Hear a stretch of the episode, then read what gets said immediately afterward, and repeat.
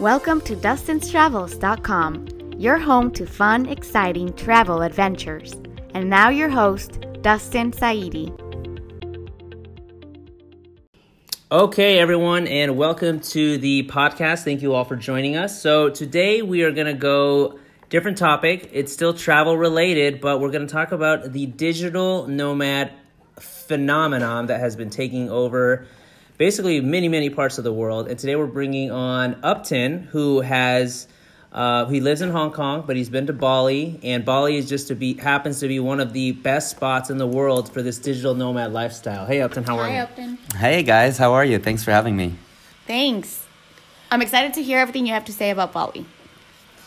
Um, so tell us first about what what is this digital nomad phenomenon, just so everyone's on the same page. Sure. So a digital nomad is somebody who can really be location agnostic. So they don't really need a permanent spot. Uh, basically, their work is wherever their laptop is, and we're seeing obviously a huge shift in the in the the way we work.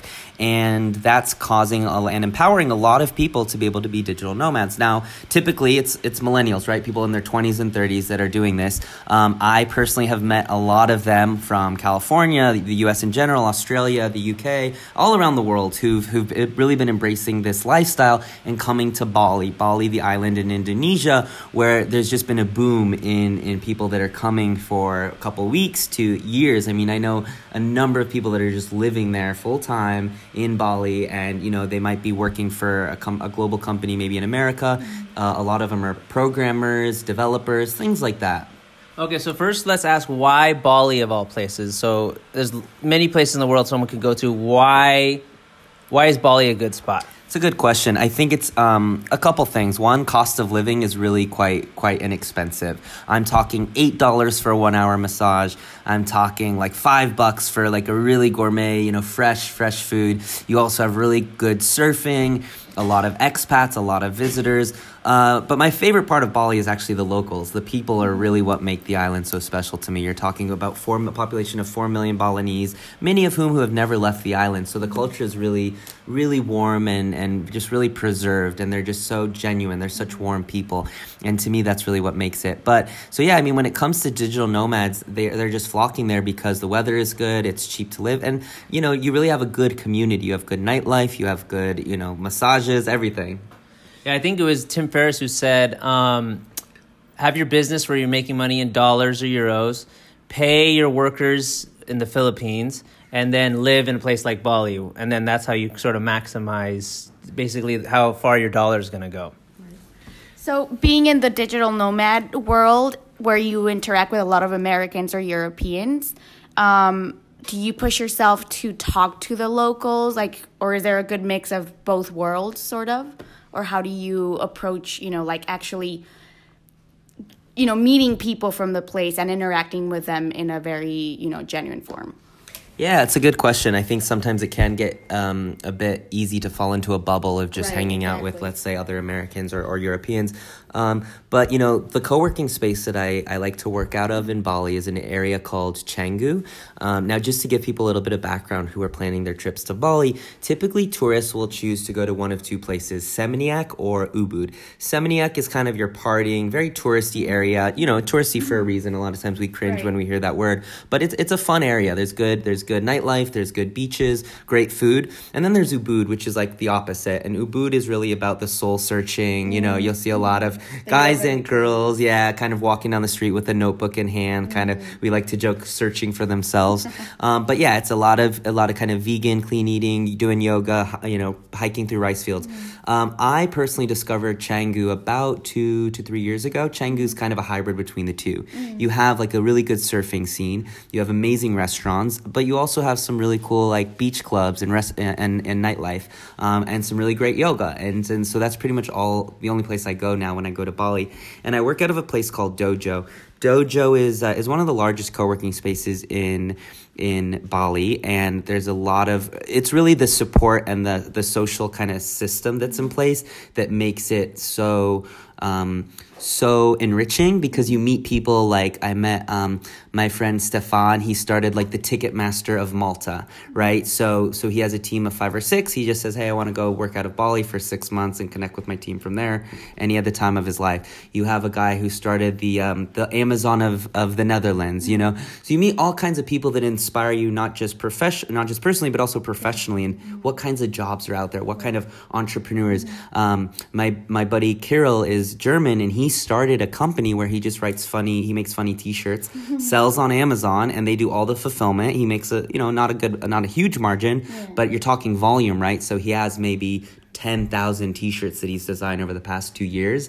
Um, and then people will just search in, in amazon like t- funny taco t-shirts and then you know his one of his will appear and he'll make five bucks off that. So he's never you know had gone to a manufacturer. He's never been to a fulfillment center. He's just completely so and he's making pretty good money. So the stories that you see when you go to these co-working spaces are really quite inspiring. And then you have a number of corporate you know employees who are just working remote. You have a lot of programmers. You have a lot of like life coaches right now. Um, but back to your original question because it is so many foreigners sometimes you got to push yourself and there's there's ways that you can do that through volunteering but even just like you know there a warung is called it's the, the local restaurants are called warung so just going to a local warung you know you're going to see a lot of locals eating there. The food is delicious and obviously more authentic than you know an italian restaurant let's say. Um, but also like one thing i love about dojo is it's all run for the most part by locals. So ha- haren he's he's haren this guy named haren is um is kind of the fa- one of the faces of the dojo. As you, i know dustin you're out of a WeWork and you have your community managers. So haren is like one of the community manager types of people at dojo. And he's actually not balinese but he's lived in bali for a number of years. He is indonesian.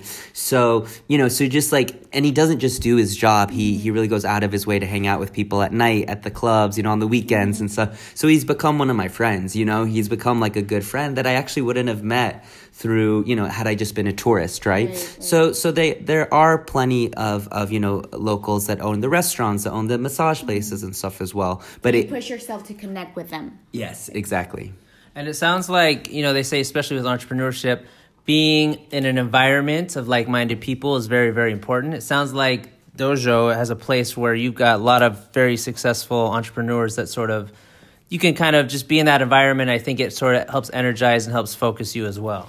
Absolutely. And one of my favorite things is called Beaches and Beers. So every Friday they have an event um, at 5:30 where it's literally that beers on the beach. Um, it's at a beach bar.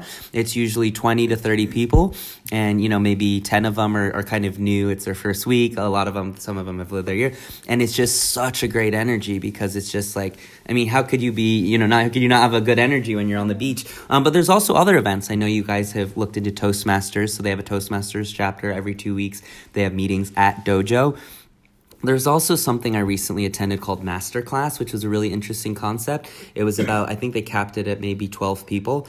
Each of us got to go around, we had each had five minutes, and we just got to say like a problem that we have or something we're working on. And then for 10 minutes, everyone kind of did a bit of Q&A slash advice. So one girl said, you know, I'm a graphic designer, but I'm having a hard time getting clients right now. What do I do? And it's, it's so much above the like, we'll just go on Upwork, right? They give like really sound advice. So you kind of do best practices and, and skill sharing. Um, and it was just such a cool thing, not just to get feedback on whatever is on my mind, but also to provide feedback and hope to give some expertise as well. That's awesome. Um, so, where else do you recommend uh, people tr- travel to? So, let's go, I guess, more to the travel side. In Bali, where, where should people travel to? Where should they go? If they have like maybe just a week to visit there, where should they go? If they're going to do something longer, like a month, where should they go? Yeah, you know, you just hit on a really interesting point. Um, I just got off the phone with my buddy Alex, who started a startup in Florida. Um, really successful startup, but he's kind of itching to to ask himself like, what's that next thing I want to do? And so he called me. He's like, you know, I really want to just do a week or ten days in Bali, and then go to San Francisco and figure out my next chapter.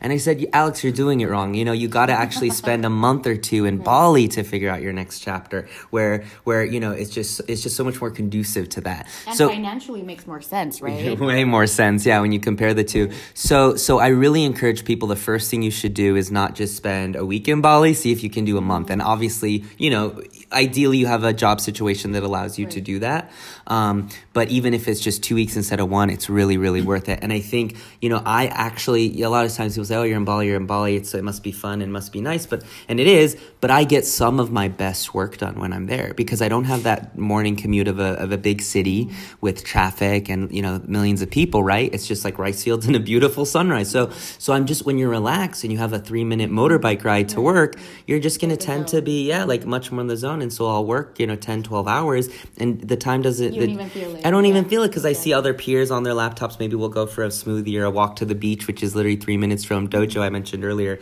Um, but in terms of other places to go, the other cool thing about Canggu is you can go to Seminyak for a day trip. You can go to Ubud for a day trip. Um, those are two places that, as much as I would suggest anyone just kind of stay in Canggu, um, they have to go to Ubud. You have to see the monkey forest, for instance. You have to do some yoga. Another one of my absolute favorite places in Bali is called the Bali Silent Retreat.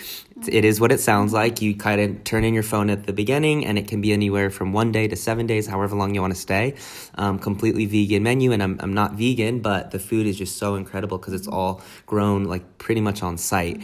And and really, you just kind of you can read, you can write, but it's just such a profound way to sort of disconnect from technology for a couple days. Um, and it's right on the rice field, so it's absolutely beautiful. That's awesome. I was gonna, also going to ask back to the digital nomad thing real quick. The um, one of the most important things for any digital nomad is internet. It's as important as water and food for them. So how is and some countries really the internet can be in and out. Or there's maybe storms coming through that mess with the internet. How's the internet in Bali?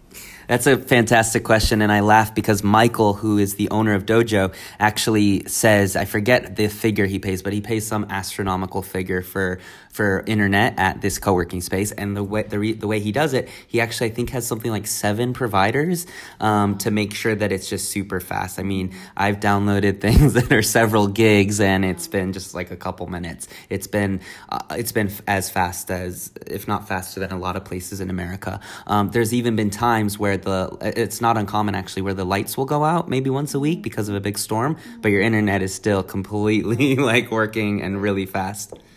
That's awesome. Now, have how would you compare? So let's say someone's like, I want to go to East Asia for, you know, to do this digital nomad thing. How would you compare like a Bali versus a Thailand versus maybe Vietnam or even somewhere else? Uh, where should they go if they want to spend a month to six months um, abroad over there?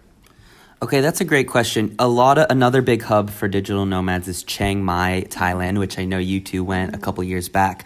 Um, and you know, I don't know anything actually about the digital nomad scene. I just went as a tourist, but so so Thailand, I'm not going to speak much about. I, I I like Bangkok a lot. Um, I don't think it would be that conducive to being a digital nomad, but it's it is one of my favorite cities. So what I I'll, let me compare Vietnam and Bali. So Vietnam is good if you are much like if you have kind of. I, I was talking to you about this just a couple days ago, but let's say you want to work three or four hours a day.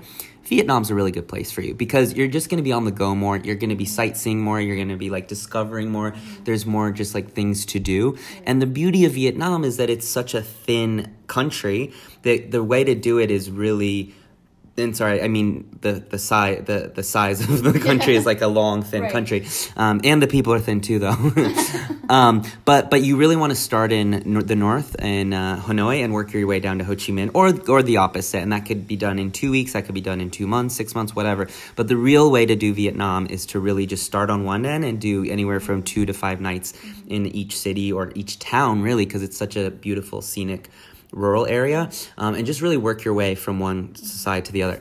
Bali is better if you really kind of say like, "Wow, I actually have a lot of work to do," um, or I kind of just need to be re-inspired create creatively, um, and I kind of want to put in the six to eight hours a day and really just like you know, and that might be launching two or three side hustles or writing a book, you know, and I and I've seen all of these cases happen at Dojo. So Bali is kind of a better place if you have three three months, let's say.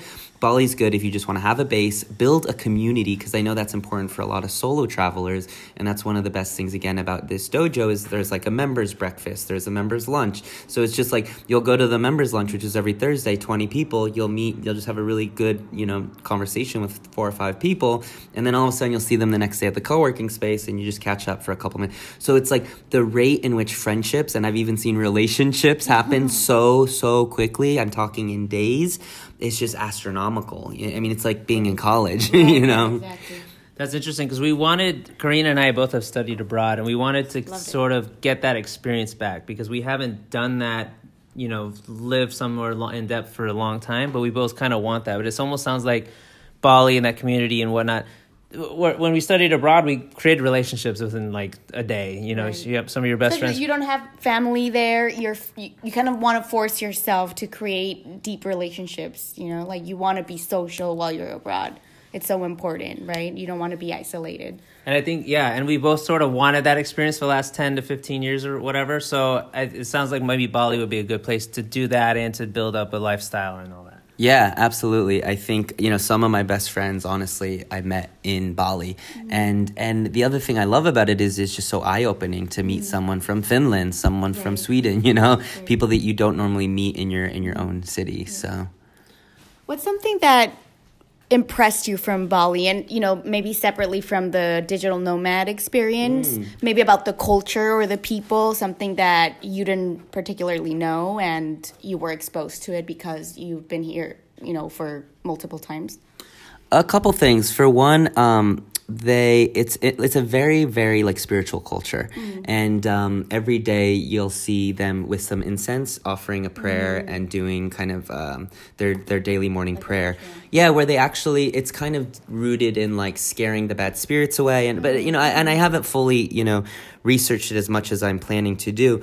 But you know, one one funny thing that happened is I took my mom for her birthday to Ubud, and um, in the morning we're sitting at the hotel outdoors eating breakfast, and we saw one of the employees doing the morning prayer with the incense and the on a small little temple that's right on site. And my mom asked the employee, she says, "What are you doing?" And she says, "Oh, I'm doing my the morning prayer for for our culture and religion." And um, and she says, "So what does it entail? What are you doing?" She says, "Oh, I pray for myself, my family, you know, my friends, my company." and my mom just started laughing. She goes, "Wait a minute, your company? You pray for your company?" Because that's kind of a, f- a foreign concept in the West. We kind of think like, "Oh, you know, we're not getting paid enough." Yeah, exactly. So, um, but then if you think about it from their perspective, well, these were mostly this was a, a an economy like fueled on rice farms, um, rice farms, you know, and people had to really work very hard for very little money, right? And so, tourism in Bali has only been in the past couple decades, which mm. has really exploded. So, of course, they're going to be grateful, you know, and it's it's it's it's a matter of perspective, but it's also a matter of kind of morals and culture that they're just a very very generous very generous mm-hmm. and grateful culture. Mm-hmm. Um, the amount of like warmth and love um, even like I took an Uber once when they still had Uber in Bali, and that the guy who who picked me up, he ended up saying, you know, here's my number. I'll take you wherever you need to go in the future. And I've I've known him now two or three years. He's like a friend of mine, and and what was also interesting is he met his wife on Facebook, you know. And so this is an island nine thousand miles away from San Francisco, where the headquarters of Facebook is. But think how much it's impacted his life. He quit his job to drive Uber and become a tour guide. He met his wife on Facebook. So so there's just so much like to discover in Bali. The other thing I wanted to say, Karina, is um, there's a really huge. I know I know I understand you eat vegetarian. I'm vegetarian. Yeah, so there's a huge, huge vegan boom happening right now in mm-hmm. Bali, um, but especially in Canggu, this mm-hmm. this area, and it's it's so funny. I mean, you walk past a Thai restaurant in Bali, mm-hmm. it says "Try our vegan pad Thai." Oh, wow. You walk past like a burger joint, and it says "Try our vegan burger." Uh-huh. So it's you know most restaurants they kind of they definitely think of vegetarian or vegan options as an afterthought, Yeah. but in Canggu it's top of mind. You cannot survive as a restaurant in Canggu without having vegan options. Is that rooted in their culture or is it more because of the tourist scene there? It's it's um it's definitely probably the tourists, right? Um, I mean, so they're Hindu, so they don't eat um you know they don't tend to to take a lot of meat um and beef, but there there's plenty of chicken um in their dishes and and pork and and you know actually there's not a lot of pork, but you can find it. Um, but but it really is driven by the tourists and more specifically um, the surfing scene. So you know let's say 10 20 years ago surfing was huge in Canggu and so what what came with the surfing scene is like the smoothie bowl and the acai bowls and the, all that right? And so as an evolution of the smoothie and acai bowls we've now come to this like vegan movement And I'm telling you, Karina, like I could, you know, actually a year ago, my friend says, "Hey, I want to try this vegan restaurant in Canggu," and I was like, "Oh, like I don't eat that," you know. And now this, and I'm talking about Shady Shack is where he wanted to go. It's the, the name of the restaurant. It's an absolute must if you're in Bali. And now it's one of my favorite restaurants. Wow. They do vegan food so well in a way that you don't feel like You're yeah, you're, you're being yeah. deprived of anything. Yeah, it's just so so ri- rich and fresh and, and delicious. So in America, we got the Shake Shack. Over there, they got the Shady Shack. exactly, Dustin. Yeah. Um, so that's really cool. Yeah, um, the stuff I've heard from Bali because we've never been, although we, of course we want to go, especially now. Is so they they do like one day where they basically shut down the whole country and just a day of silence, right? I think I've also heard of um, they're very in tune with nature, like with the rain gods, right? So I think you told us a story of like there's someone getting married and like they had to pay for someone to come and make sure it didn't rain during.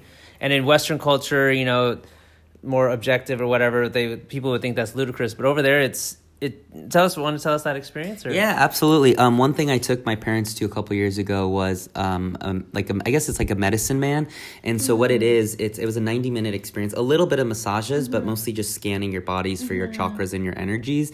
And I'm not, you know, I'm not a huge like necessarily believer in um, a lot of things, but I'm definitely very open minded as well. So I- I'll tell you, like I felt so different after that experience, and he kind of assessed me, and you know, this is you're talking about like a fifth generation Balinese medicine man, right? Wow. Where it's passed down to him, Yeah, and exactly. and um, my parents had similar experiences where for about a couple months they just felt like a kind of a sense of peace that you know they maybe didn't always necessarily have. Um, and then the other one you brought up about the rain, it's called a rain stopper, and I, I heard on two separate occasions from people who had experiences where one of the guys who I was talking to got married in Bali, and the hotel said you can either pay, you know, maybe let's say a thousand dollars to to book the indoor venue in case it rains, or you can pay two hundred dollars and hire our hotel rain stopper, who will stop the rain, um, prevent rain from coming during the ceremony.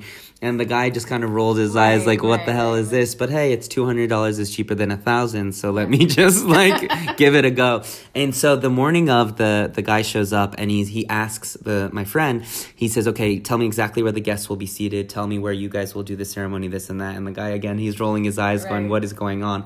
The guy starts like um, lighting some incense and doing all these prayers and like talking to the plants and all these things. And he's still he's just thinking like what the hell. And then sure enough, you know the the wedding happens, not a drop of rain. And he says the guests started to go inside for like another part of the wedding, and it started to like downpour. And and you know that's just obviously one story, but I've literally heard multiple people Right, tell right, me right, similar stories. One one guy through a corporate event, similar thing. He mm-hmm. said it was raining for all week, but that two hours it was sunny, and and I, I started to look into it a bit more even, and I found out that the way it works supposedly is that they never they try not to prevent the rain. It's kind of like when you think about nature, especially water, right? Water will is perseverant is per, persistent. Um, water so what they try and do is they they can either move the time of the rain like you know and again this is all sounds very crazy to us in the west but their philosophy is we're going to either move the rain to before the event or after. If that seems like too hard they'll move the location of the rain so maybe like 50 to you know 200 feet to the east or whatever. Um, but then if they also feel like they can't do that then they'll actually attempt to stop the rain. So that's like a very last resort. Um, so it, it's interesting you know everyone has to kind of look into it for themselves Right. but you know I, I will say this if you told me this story five years ago i would just roll my eyes and Yeah. say that's crazy but now you know i'm like you know there, there really is something very spiritual to this culture and i'm Yeah. more receptive to it a lot of indigenous societies are very in tune with nature. Um, like for example, in Mexico, where my family's from, they also have witch doctors that have been passed down to gener, you know, from generation to generation. Um, so it's great that you get to see that, you know, because I think with modernity, like you're losing some of that. So it's really nice when you get to see something so ancient at play. You know? Yeah, I think when you're in tune with nature so much, you understand it at a different level that maybe we can't hidden in our buildings and our walls and not putting our bare feet on ground. You know what I mean? Yeah, it's an excellent point. Another thing that my, my friend Zach mentioned is um, their feet, the Balinese feet, are very flat, their toes, and that's how our feet are supposed to be. We're supposed to. I mean, we were meant we weren't meant to walk in Nike shoes, right? so so, but because we in in the West we wear soles, and so our our toes kind of like like anchor up and and it actually can create a lot of like back problems and things later in life. And so but if you look at any balinese person um, not any but most regardless of age you see that their feet their toes are much flatter. And and that's just you know another small thing i love about this co-working space is you leave your feet your shoes at the door. Oh, it's a barefoot yeah. it's a it's like a big open air tree house and there you know you you're familiar with this concept of grounding the idea Mm-hmm. that you know the more you connect your feet to the earth the more like kind of energy and rooted you can feel and there i think there's something to that honestly you know versus working in a skyscraper Right, exactly. Very fascinating. Well, I think we're gonna have to go to Bali later this year. Yeah, Do you? Um, did you want to add something else too? Oh yeah, just I would just like to add, just you know, for those of you who are listening, who are planning your Bali trip, um, especially who are into the vegan scene, I wanted to share just a couple of my favorite restaurants. In addition to Shady Shack, um, there's one called Plant Cartel, and that's the kind of place where you can go get like. It's called like turbo loaded French fries with bacon bits, but the bacon is made out of um, eggplant. So and it's like you know our beef burger, our fish burger. It's like one of those, and Yeah. it it tastes so much like the real stuff, Really? but it's Wow. all vegan. It's really impressive. And then another absolute favorite, and I know a lot of Instagram influencers go there, is called Peloton. Mm-hmm. Um, it's kind of like a bike bike cafe style. Amazing menu, delicious food. Um, the other thing you should do if you're planning specifically to go to Canggu, download an app called Gu Guide. That's G U Guide, and that gets you like really cool discounts on stuff. Um, you can go to this pizza place called Luigi's, and you get a free drink with the with the app.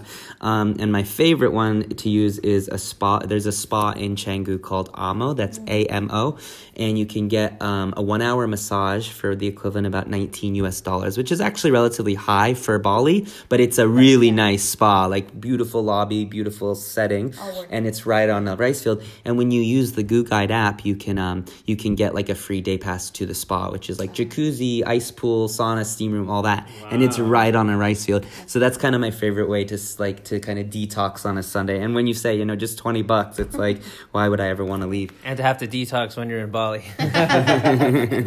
well, yeah.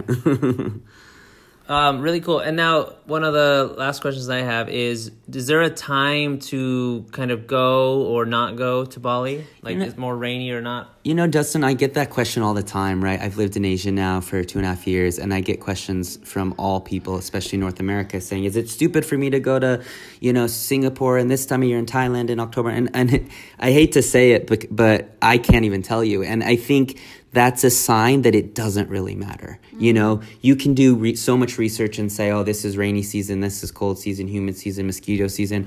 I honestly cannot tell you when it's hotter or colder. Like Bali is so close to the equator relatively to where we are that your that your weather is going to be pretty much the same. Even rainy season, it might rain for an hour a day, and then you might have four days of sun. Um, and, and rain is beautiful in Bali, you know? I mean, provided you're not trying to sit on the beach and tan all day, which Bali is not the place to go for that. Bali beaches actually aren't that that beautiful. That's it's really something good to know. Yeah, you know, it's- it's a because common- people have that idea, that impression that it's an island and you can go lay in the beach for a couple hours, you know, sunbathe. But it's not that scene. Exactly. I mean, there are places to do that. There's a couple nice ones, but your average beach in Bali will not be that nice. And that's but that's not really why you go. Like you'll swim in the ocean, you'll surf, but you also do rice fields and monkey forests and, and the food scene is incredible. But especially for Americans and a lot of Europeans, they go to the beaches in Bali's and they're and they're in Bali and they're just shocked by kind of wait, this beach is isn't that impressive and, and it's Right. not. But um but yeah, wait, what were you saying? What was Uh, yeah, when to go to Bali? That's Oh, so when, yeah, so back to the when. Um, I really wouldn't. That's the beauty of Bali and Thailand. It's just look, they're hot and humid cultures, right? You know, um, uh, climates, I should say. Um, so it's gonna be a bit hot and humid, but it's a tropical feel and it's beautiful and um, it's really there. You, you really shouldn't put too much thought into when to go. Versus like a place like Hong Kong, yeah, I would say avoid June, July, August. It's just hot and humid. Versus the rest of the year, it's a bit cooler. So, so, but versus Bali, it, it really doesn't matter. I have another question. Um, so you've said that there's a lot of tourism or people who actually stay and live there, right? How how has the local community reacted to such a big outpour of tourists or digital nomads? Um, there, there's a mix. I think for the most part, from my perspective, I've seen a lot of support because it's brought in a lot of you know tourism and, and, and yeah, it's been very beneficial to to the economy. Um, but of course, you have to do it right. You know, I think there's 30 day visa, yeah, all of that, and then obviously the government requires you know you just want to follow all the laws in terms of the government. Um, uh, like how long you're allowed to stay and this and that on a tourist visa, things like that. Um, but for the most part, I think there there's also rules in place. Don't quote me on that. That says like certain housing cannot go up because they don't want you know housing to be unaffordable for locals and Oh, things like that that. sense. Yeah, so I think the government is really kind of on top of on top and, and aware of like how do we make it so that we preserve our own culture and Right, that right, and we make it you know. Um, but I mean, there, there's a lot. There's a lot of sort of stories about that that people can look into about like just rice fields. You know, rice fields used to be everywhere in Bali, and now a lot of them are saying, "Hey, I can sell my land into a hotel and make you know a lifetime or two lifetime." You know, so so and so a lot of people say that's sad because they should preserve the rice. So you know, there's a lot of kind of changes in Bali that um, that are happening as well. All right, awesome. Well, thank you so much, Upton, for coming on and educating us about Bali. Yeah. I just want to add one more thing, and thank you guys for having me. I know um, fitness is quite important to you guys, Dustin. You've been getting into yoga the past few months.